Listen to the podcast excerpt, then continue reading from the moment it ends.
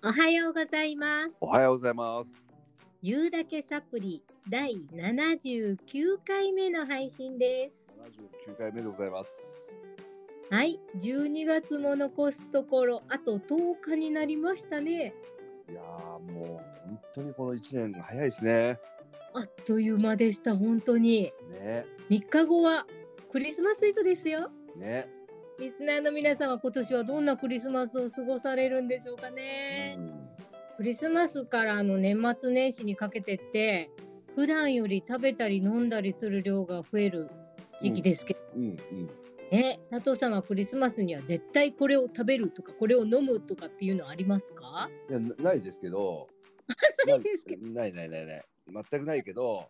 うん今年はなんかチキン食べようねって昨日言いましたね。昨日今年はチキン食いたいねっつって。うんうんうん買い物に行くといっぱいありますよねそうですね。うんチキン好きですよね佐藤さんね僕鶏肉大好きなんで。ねえそう私もねやっぱりねチキンとうんクリスマスケーキと、そして赤ワインは定番ですねなるほど。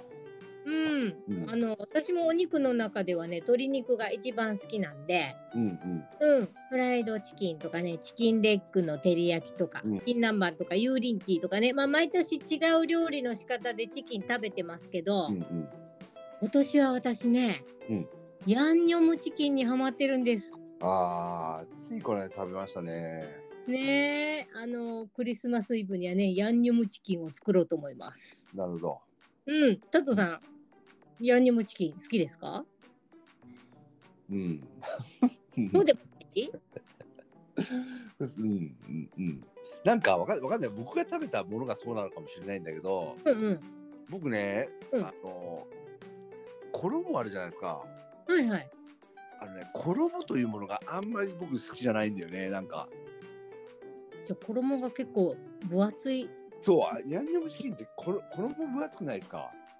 薄く作ればいいのよそうですね。まあまあまあ まあまあ。そう衣がね、うんヤンニョムチキンってあの衣が厚いのがヤンニョムチキンってことなの？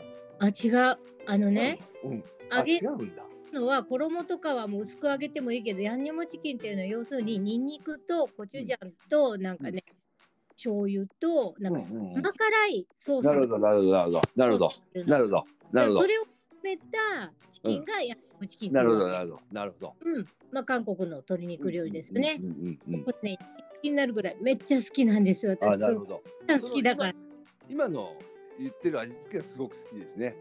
うんうん。だからその衣次第かじゃあねそうそうそう衣次第なんですよ。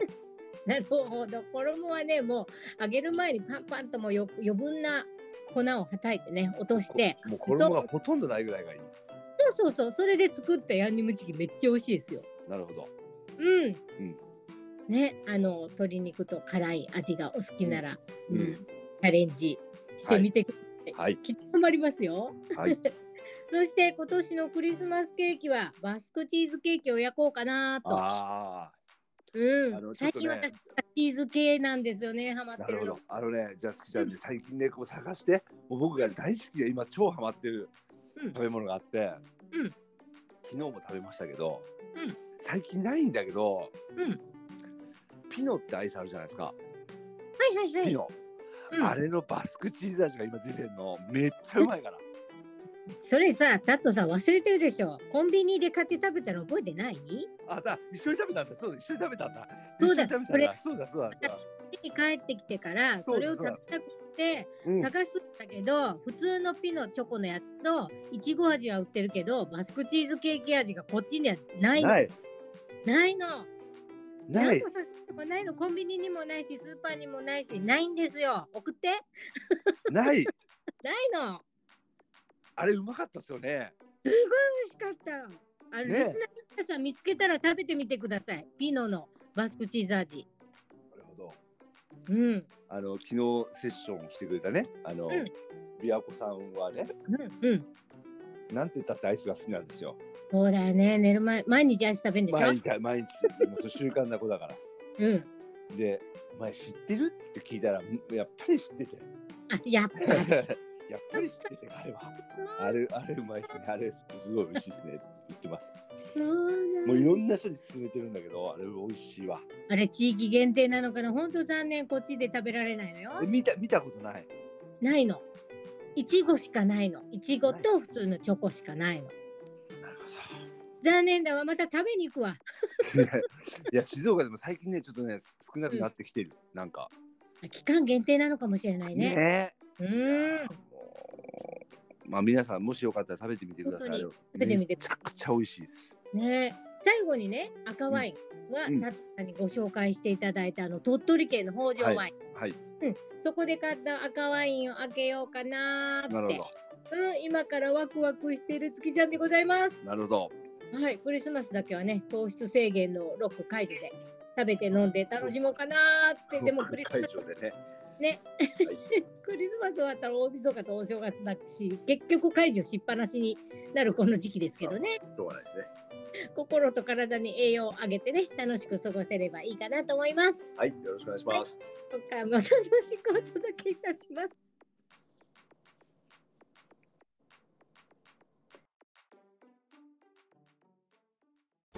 ユーサップ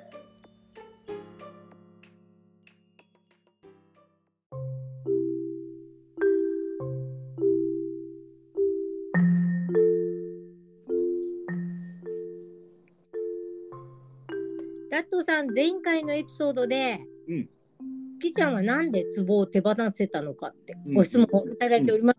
それにまつわる投稿をいたしましたね。うんうんうん、そのご質問をくださったお母様から、うんうん。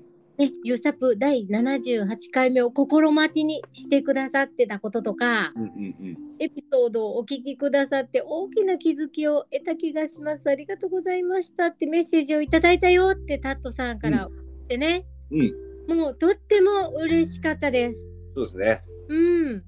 もうリスナーさんからね、番組のご感想をいただけるって本当に何よりのクリスマスプレゼントをいただいた気分です。うん。うん。こちらこそありがとうございました。ありがとうございましはい。いろんなことを試しつつね、少しずつトークの質問を磨きながらここまで続けてきて、ほんとよかったなって思いましたよね。た。そうですね。うん、うんこれからも一人また一人っていう風にね少しずつでもいいからユーサポを聞いてよかった次の回が楽しみって思ってくださる方が増えていくようにね、うん日々精進しながら100回に向けてそうですね。楽しんでもうもうすぐですよ。100回。ね100回はすぐですね。本当にね。ね本当に頑張っていきましょうはいはいさて今回ですが、うん前回のあの最後の方にね、うんご出張先でタトさんが出会ったあの親子さんのおでちょっと不登校なんだよなんて、うん。おっしゃってたっていうお話がありましたけど、はい。あのそこつながりになってしまうかもしれないんですけどあの今はねめっちゃ楽しそうに大学生活を謳歌してるうちの娘。娘ちゃん。うん。実は高校生の時ね不登校でしたね。ね、うん。まあそれほどね、うん、何ヶ月かっていう長引くことはなかったけどもうん。学校に行けない時期があってね、うんうん。うん、そんな娘からね、うん。先日あのこれからちょっとあの教員免許を取る選択をするかどうかってところでねうんいろいろ考えてるんだっていう話を聞いてしてた時にうんうん。不登校だった時こうだったねああだったねみたいな話が出たんでその時の気持ちとかをねちょっと聞いてみたんですよ。うんうんうん、でまあ正直な気持ちそのまま思い出して話してくれたことなんでね、ああと思ってちょっと伝えたいなと思ったこともあったので、うん。うん今回はそれを紹介してみたいと思うんですけど、はい。はい。まずねその不登校の時学校に行きたくないって思った時の気持ちと、なんで行きたくなかったのかっていう理由について聞いてみたんですけど、うん。うんまあ、理由としては、まあ、いつも自分が一人になってるとか学校が嫌になったとか、まあ、うん。孤独感があって、うん。なんか自分に味方がいないって自分で感じてた、うん。実際どうかわかんないけど自分がそう感じてた、うん。うん、からなんか行きたくないなって思ったんだって。うんうん。うん、でその時お母さんに「本当は何してほしかったの?」ってうん。聞いたらまあ話したくないなって思うこともあったから、うん。それを無理に聞こうとするんじゃなくて、うん。見守ってただそばにいてほしかったって。うん。そんな気持ちだったって。うん。うん、でお母さんがしたことでしんどかったこととか苦しくなったことってどんなことだったって聞いたらうん。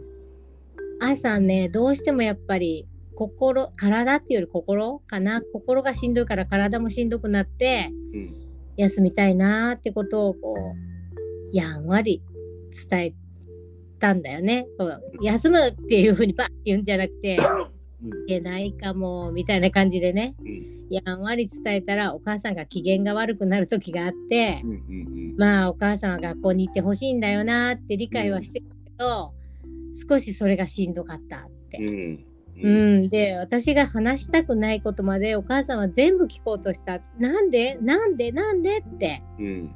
うん。うん。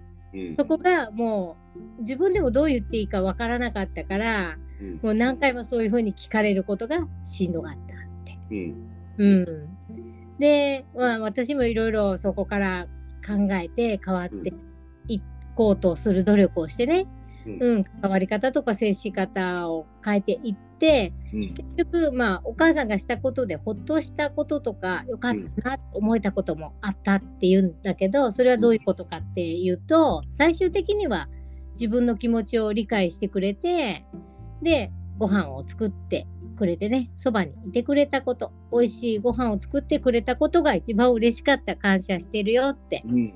いうふうにもう言ってくれたのを聞きながらもうしんどい思いさせてたんだなーって。うんもう世間体とかね一般的な枠組みだけにとらわれてね。うん。学校は行くのが普通で行かないのは普通じゃないっていう見方でうん。もう娘の気持ちそのものをちゃんと見てあげることができてなくってこんな気持ちにさせてたんだなーってもうなんかね胸が締め付けられるような思いで涙が出てきましたよ。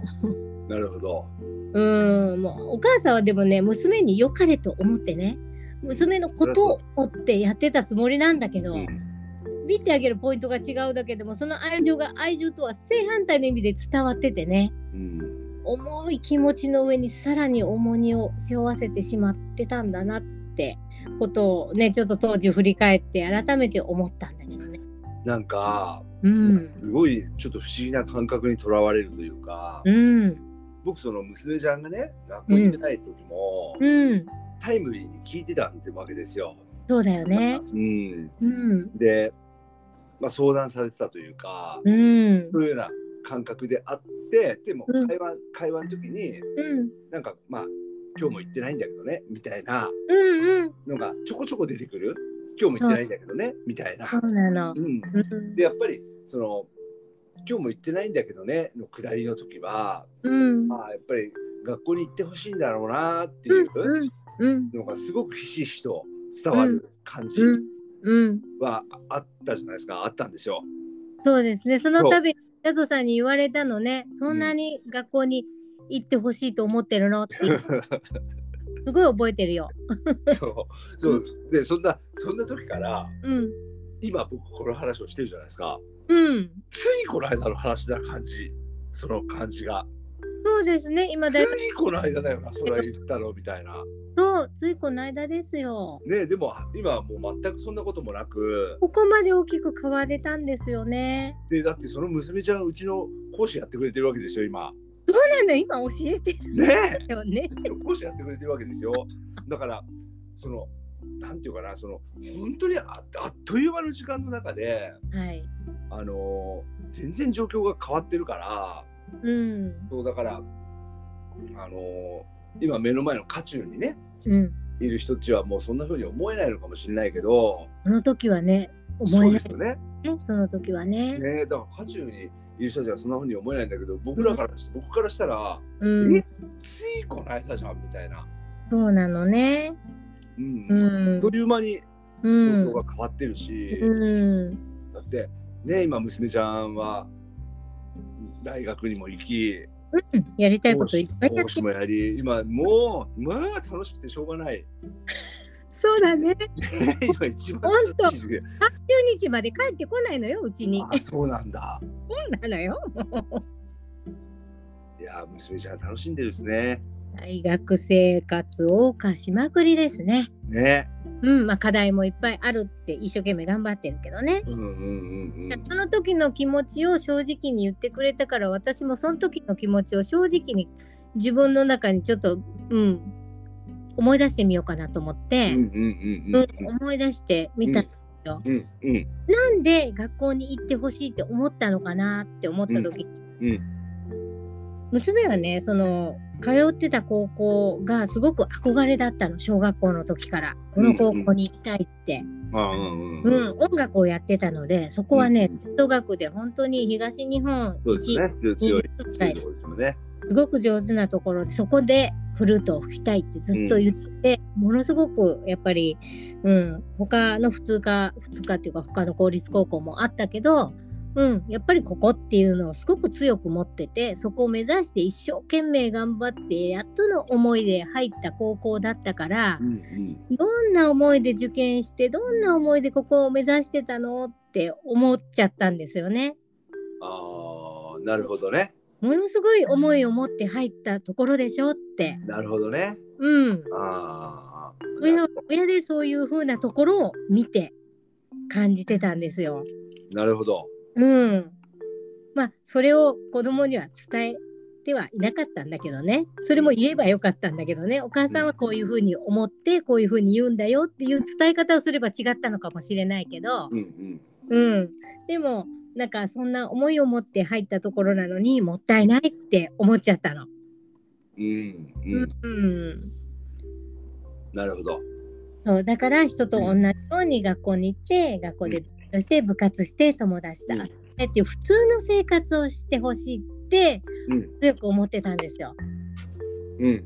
うん、でいろいろ聞き出そうとしたりね学校に行ってほしいっていう自分の気持ちがなんか知らず知らずのうちにそんな自分の思いだけが前に出てねうん。結局問い詰めるような感じになってしまってたのかなって。うん。うん、当然そんな話し方とか接し方をしてた頃は親子関係があまり良くなかったです。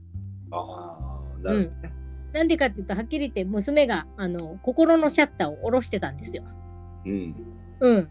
それが私はもうすごく辛くって私に心のシャッターを下ろしてもう本音を打ち明けてくれない何も話してくれないっていうのが辛くってそこが一番辛かった言ってくれないっていうよりもそこが辛かった。うんうん。だからやっぱりこれは自分を変えることが必要なんだなって。うんうん。とにかくオープンで話したいっていうのが一番だったから、うん自分が一から子供の関わり方とかね見守るっていうことここが間違ってるんだろうと思って。うんうん。うん。の姿を見てたら分かりましたよ。うんなるほどね。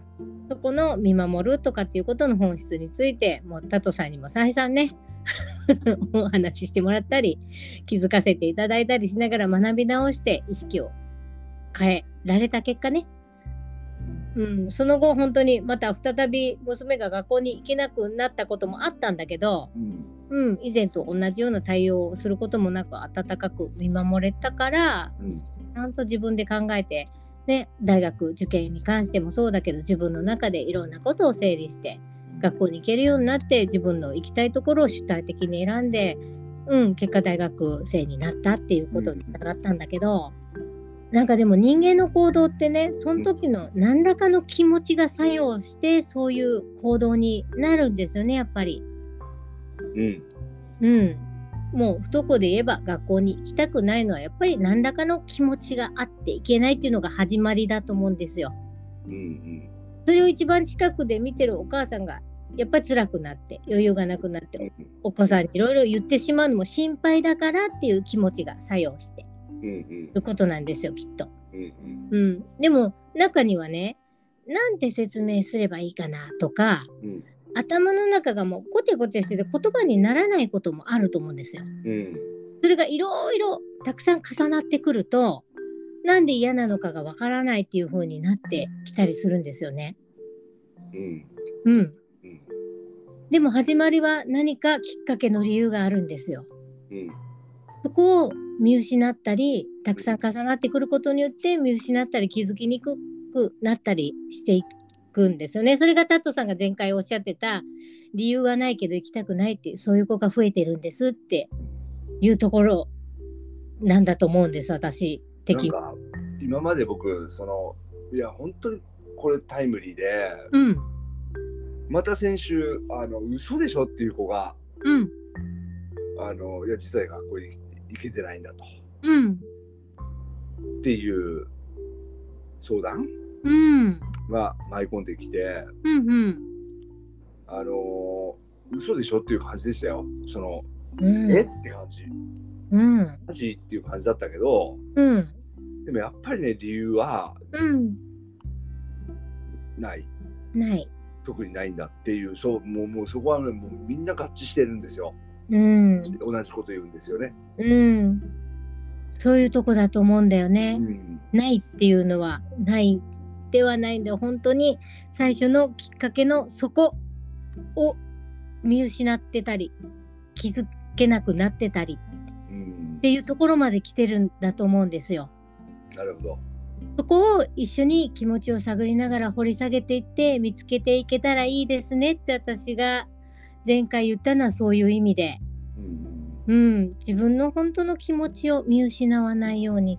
本当に一番近くで一番心配してる親がね、自分が心配っていう気持ちもあるのが本当に親心なんだけど、うん、それよりも大切なこと自分の気持ちよりも先に子供のその時その時の気持ちを見てあげること。貯めることなくね。スルーすることなくねその時その時の気持ちを見てあげることがとっても大事なことなんだなって、まあ、私も自分の経験を通してそう思ったんだけど、うん、うん、もう私もたくさん失敗してね娘にもたくさんしんどい思いをさせたんだなって思ったんでねそんな失敗があっていた気づきとか自分自身がねもっと向上して変わりたいっていう気持ちから軌道修正できたんでね、うん、うん、あのだからできてなかった時の自分がダメとかじゃなくって、うん、その時の失敗がきっかけで確実に前進したんだからそれで OK で。うんうん、もう家族が仲良く幸せに生きていきたいって思うゴールをねいつも置いといてそこを目指してそこに行き着いた時のことそこで笑ってる自分をすごく強くイメージしてるとそうなるためにどういう行動をとればいいかなって考えると学校に行かせることじゃないなっていうのが、うん、うん、なんとなく私はそっちじゃないなって思って、うん。うん。なんかそういう風な道を歩いてきたんですけど、そしてたらね、今本当に子供たちは自分の問題自分で乗り越えていけてるし、うん、私も人のサポートができるようにまでなれたし、うん、結果オーライだねなんて娘と話してたんですけど。なるほど。うん。なんかやっぱり、まあ今話しても全然答えになってないかもしれないですけど、うん。その学校に行ってもらいたいなとか、うん、あの子供にこうなってほしいなとか、うん、っていうふうに思う時って、うん、やっぱりどっかでその人を変えようとしてる、うん、ような気がするんですよ。そうだね。行った方がいいっていう思いがあるからね。そうそうそうそうそうそう。うん、でもやっぱり、うん、もうなんていうのかなその言って聞かせるみたいな、うん、ことももちろんあるんだろうけどその、ねね、うん。でなんていうのかなその、うん、例えばお父さんだったりお母さんだったりまあ友達だったり、うん、その渦中にいる、まあ、主人公の人、うん、まあ娘さんだったりとか、うん、そういう人たちが、うん、気づいた時に変わる？何か、うんうん、それって言って聞かせるだけじゃなくて、うん、なんかその人の行動を見たりとか、うん、人の動きを見た時に、うん、気づくこともいっぱいあると思うんですよね。そうですね。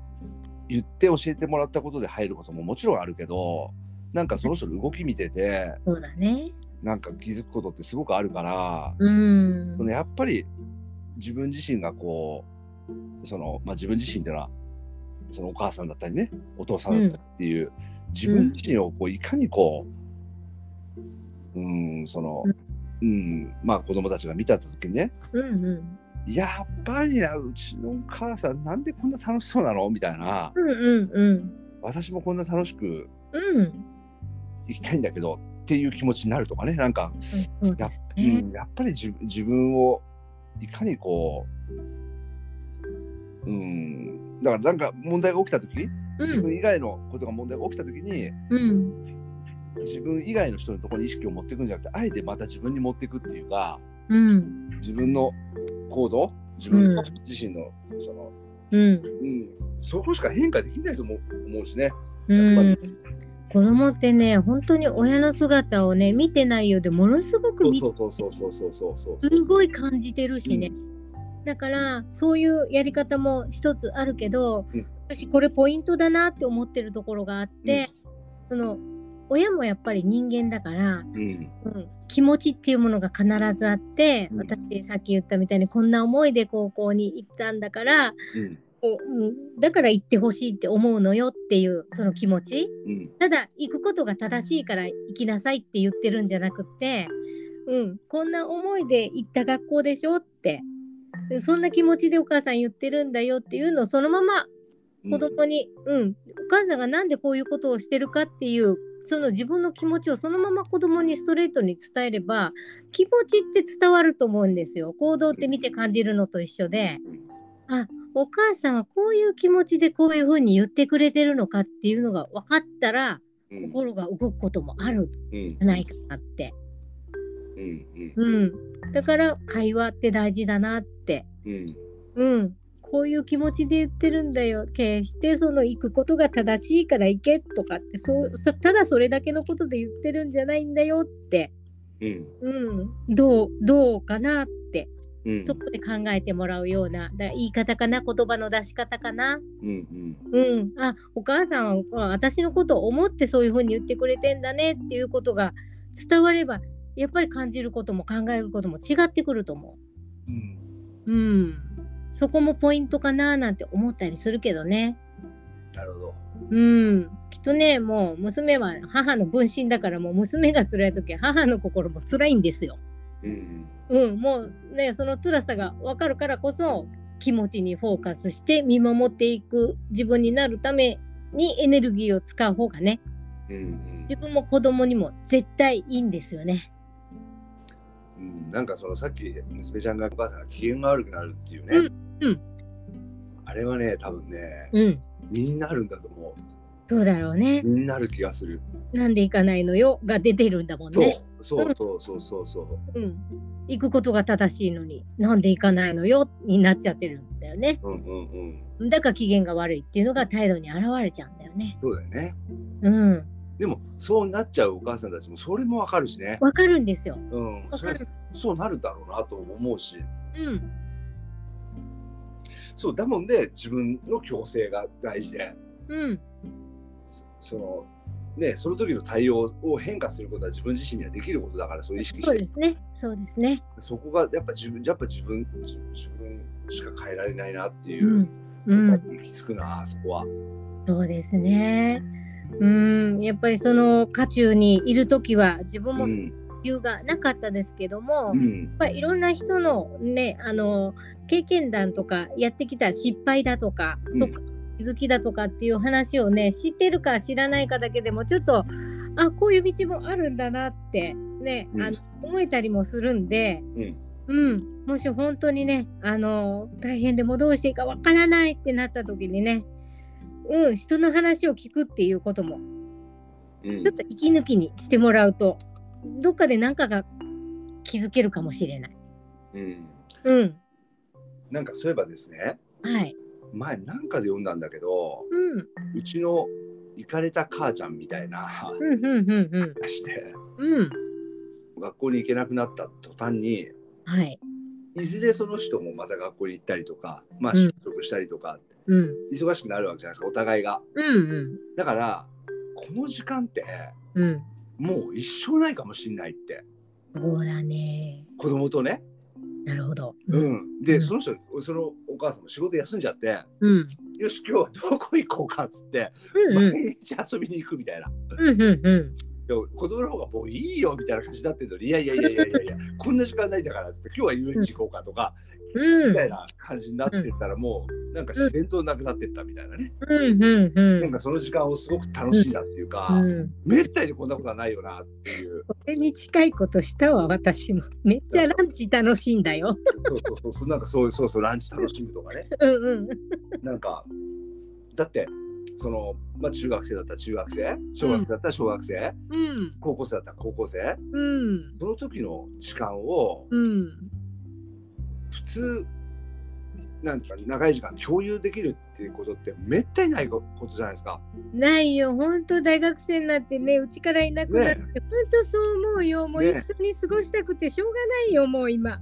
そういうなんかぐらいのうん。こう気持ちになれた時にななんかこうん。う、うん、うん、なんかことが変わっていくのかなって気もしなくもないし。そうだね。そればうんっかりに固執しなくなった方がいいのかもしれないね。そうですね。うん。うん、うん。なんか考えるところがいっぱいあった回で、ちょっとねあの笑顔になる感じではない回かもしれないですけど、はい、そんなことを話してみました、どういうふうにお感じになったかまた感想などをいただければ嬉しいです。はい。はい、そんな感じで言うだけサプリそろそろお時間が近づいてまいりました。はい。はい。さて3日後クリスマスイブです。皆さん素敵な笑顔に満ちた素敵なクリスマスイブをお過ごしくださいね。はい。はい。それでは笑いと気づきのサプリ番組言うだけサプリ。最後までお付き合いいただきありがとうございました。ありがとうございました。お相手は私、月ちゃんと。また次回、お楽しみに。楽しみに。